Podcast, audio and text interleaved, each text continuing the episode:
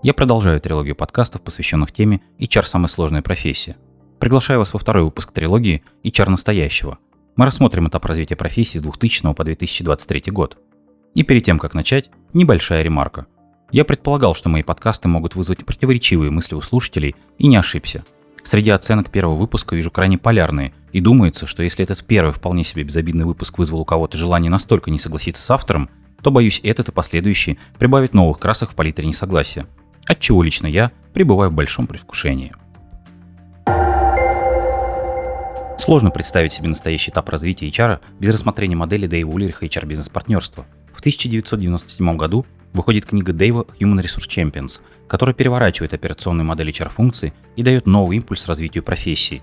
С начала 2000-х по всему миру и с примерно 2010-го массово по всей России начинает внедряться модель HR-бизнес-партнерства. Исходные посылы модели – Мир меняется, глобализация, технологии, рост прибыли при одновременном сокращении затрат и поиске новых возможностей роста. Это только начало списка тех перемен, с которыми компании по всему миру начали сталкиваться уже в конце 90-х годов. Исходя из этих посылов, Дэйв понял, что должна меняться ценность самой функции, и трансформацию ценности предложил сделать именно через внедрение новой операционной модели – Three-Legged Model, или, как, как закрепилось в российской практике, треногая модель. И уже здесь, не ходя далеко, не могу не отметить крайне важное упущение, с которым я и мои коллеги сталкиваемся последние 10 лет. Ответ на вопрос «Зачем?». Много лет назад мне довелось проходить собеседование в крупной телекоммуникационной компании. Модель партнерства уже несколько лет к тому времени гремела на рынке. В попытке выглядеть человеком, владеющим знаниями последних трендов, я задал вопрос интервьюеру. «У вас внедрена модель бизнес-партнерства?» В ответ услышал «Нет, а зачем она нам?» Чуть не захлебываюсь не то от желания прочитать лекцию, не то от удивления, как вообще это возможно. Я постарался описать то, для чего модель обычно внедряется и какие цели преследует. В ответ услышал спокойное. А, понятно.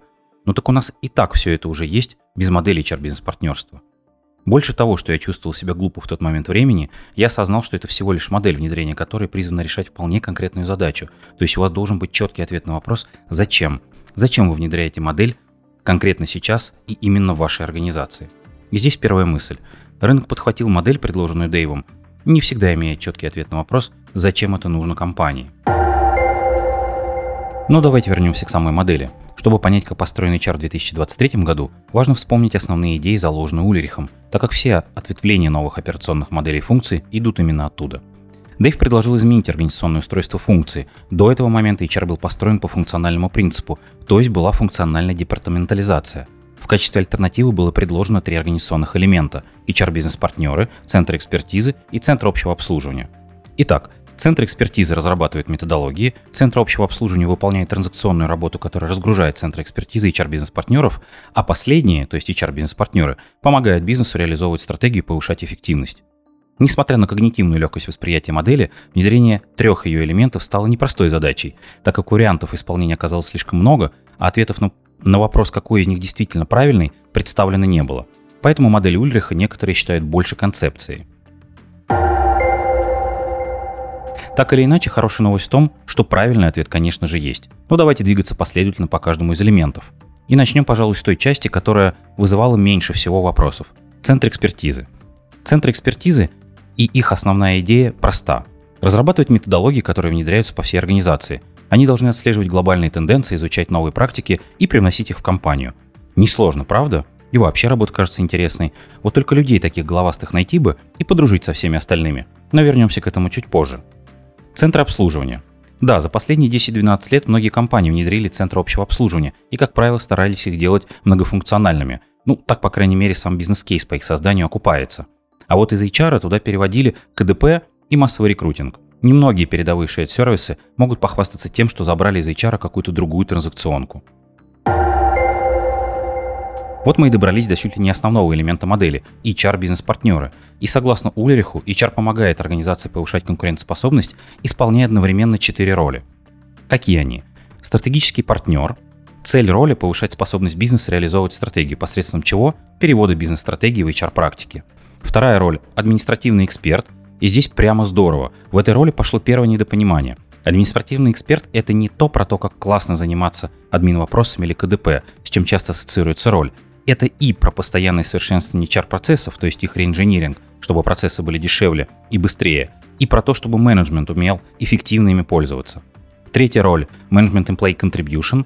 или на русском закрепилась представитель сотрудников, в этой роли предполагается, что HR должен слышать потребности сотрудников, обеспечивать их необходимыми системами и процедурами, которые помогут быть им эффективнее. И быть стороной, которая представляет потребности сотрудников при принятии управленческих решений менеджментом. И, наконец, четвертая роль – управление изменениями и трансформацией. Два слова – трансформация и изменение. Под трансформацией модели понимается фундаментальное изменение культуры внутри компании. Здесь HR выступает и в роли хранителя культуры, принимая во внимание достижения в прошлом, и катализатора ее изменений для достижения успеха в будущем. Важно, трансформация равно прежде всего изменение культуры вслед за развитием бизнеса. Изменения относятся к способности организации повышать эффективность принятия и внедрения решений, а также сокращать время протекания бизнес-процессов.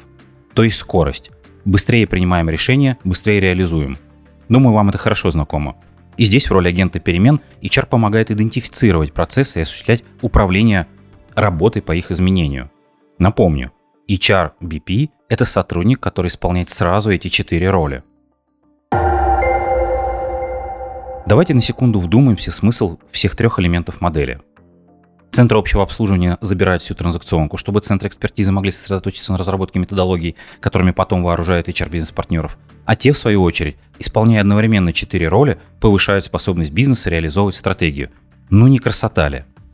И вот где бы вы сейчас не слушали этот выпуск, остановитесь и на секунду отвлекитесь от моего, надеюсь, не самого противного вам голоса и представьте себе следующего HR-бизнес-партнера.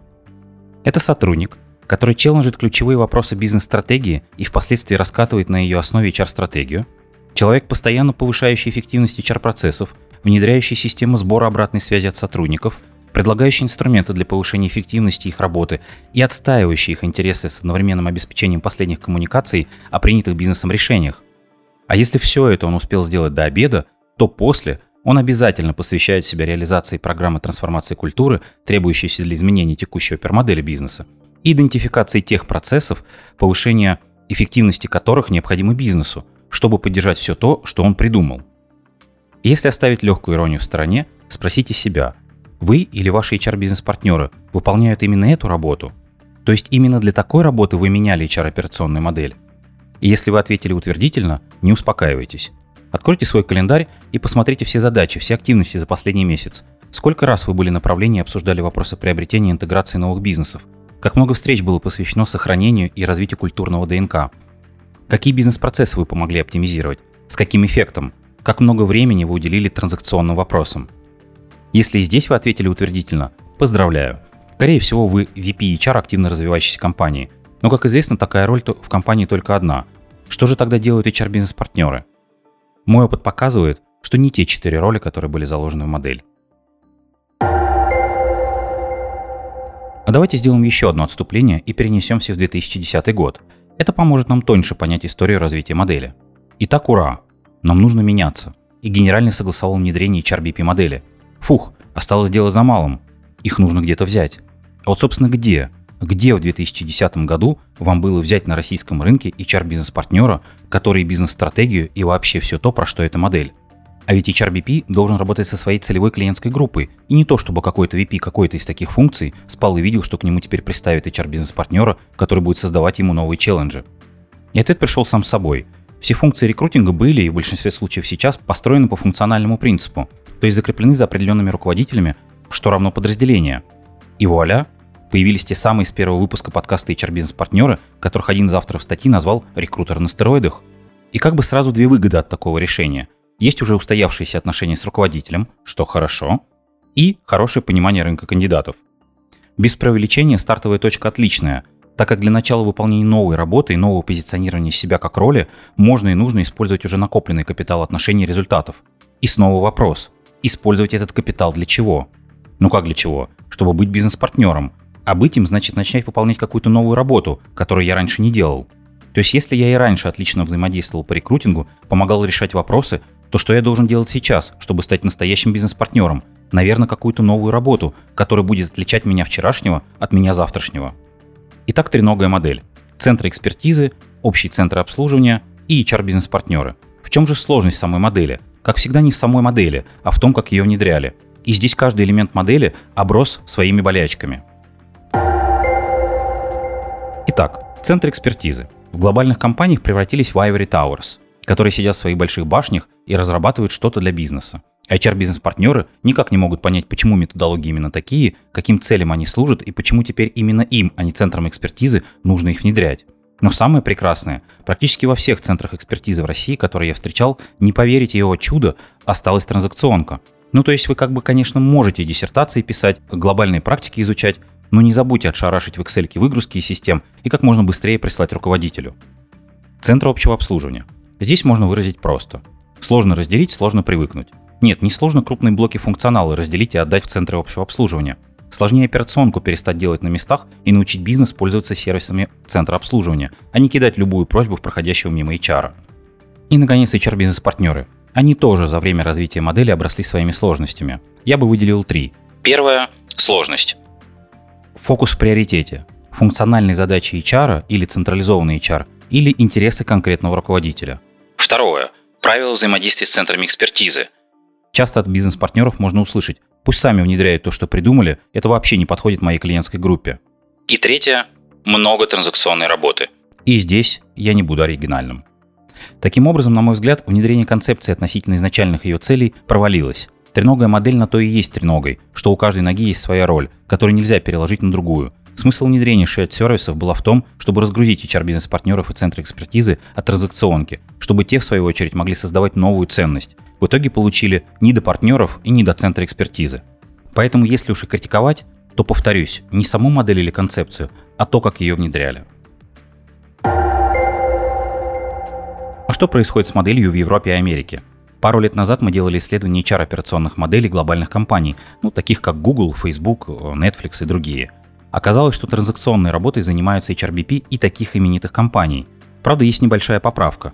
Высокий уровень автоматизации и доступности данных, что безусловно снижает объем и качество транзакционной работы. А вот одно из последних исследований по американскому рынку показывает любопытный факт. HR-команды, которые внедрили централизованную Thrill Act Model, успешнее тех, кто внедрил только ее части – с такой историей, с такими сложностями мы пришли в 2023 год, не только в России, но и по всему миру. Что же происходит сейчас с HR? Возможно, модель Ульрих уже не актуальна и есть что-то принципиально новое? Давайте с главного. Модель Ульриха есть, ну и на мой взгляд, в следующие 10 лет никуда не денется. И все, что пока мы видим, происходит именно из нее. При этом, если сравнивать путь, который HR прошел за последние 13 лет, то можно увидеть большую диверсификацию в фокусах функции – компании смелее начали экспериментировать и пробовать новое.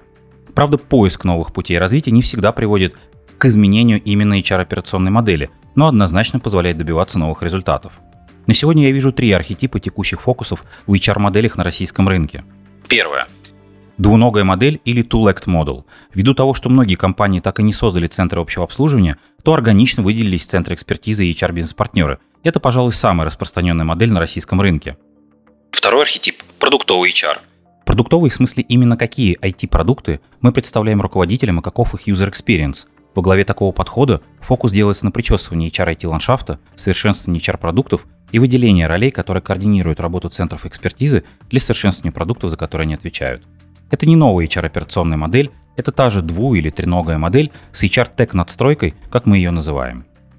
И, наконец, третий архетип – employee experience или опыт сотрудников – Возможно, вы знаете, что само понятие опыта сотрудников исходит из человекоцентричного подхода к управлению персоналом и организацией в целом. И внедрять директоров по управлению опытом сотрудников начали еще в 2014-2015 года. Суть заключается в том, что если вы крайне озабочены вашим клиентом настолько, что изучаете его путь, делаете его бесшовным, вам важна обратная связь и позитивный опыт клиента в каждой точке взаимодействия, то почему бы то же самое отношение не развернуть в сторону ваших сотрудников – изучать их опыт, повышать эффективность работы процессов в каждой точке взаимодействия с компанией, чтобы HR-бренд усиливать, эффективность работы повышать, ну и, конечно же, удерживать. В российской практике чаще встречаются отдельные роли, которые занимаются опытом сотрудника, без изменения самой модели функции. При этом есть только одна крупная финансовая организация, которая поменяла именно операционную HR-модель, выделив руководителей сегментов персонала. Думаю, их опыт будет интересен не только нашему, но и международному рынку. При этом, безусловно, есть много статей и мнений экспертов, которые расскажут про agile операционные модели в HR или модели, в которых искусственный интеллект что-то за кого-то решит, или про то, что центры экспертизы еще и роль HR-бизнес-партнеров совмещают. Все это, безусловно, так и действительно встречается в практике, просто не тянет на устойчивую модель, применяемую большинством организаций. Так мы выглядим в настоящем. Часто слышу, что HR изменился. Новые подходы и инструменты значительным образом отличают сегодняшнее состояние функции от, скажем, 10 или 15-летнего аналога в прошлом. И для того, чтобы понять, насколько же HR изменился за это время, нужно ответить всего на два вопроса. HR начал выполнять какую-то новую работу, которая создала новую ценность для бизнеса. И получилось ли показать бизнесу эту ценность не в транзакционной работе? Желаю вам, чтобы ответы на эти вопросы натолкнули вас на новые идеи, а возможно даже на трансформацию всей HR-функции. В следующем выпуске подкаста мы поговорим про HR будущего. Какой функции может быть через 10, 15 или даже 20 лет. Всем отличного настроения и до новой встречи.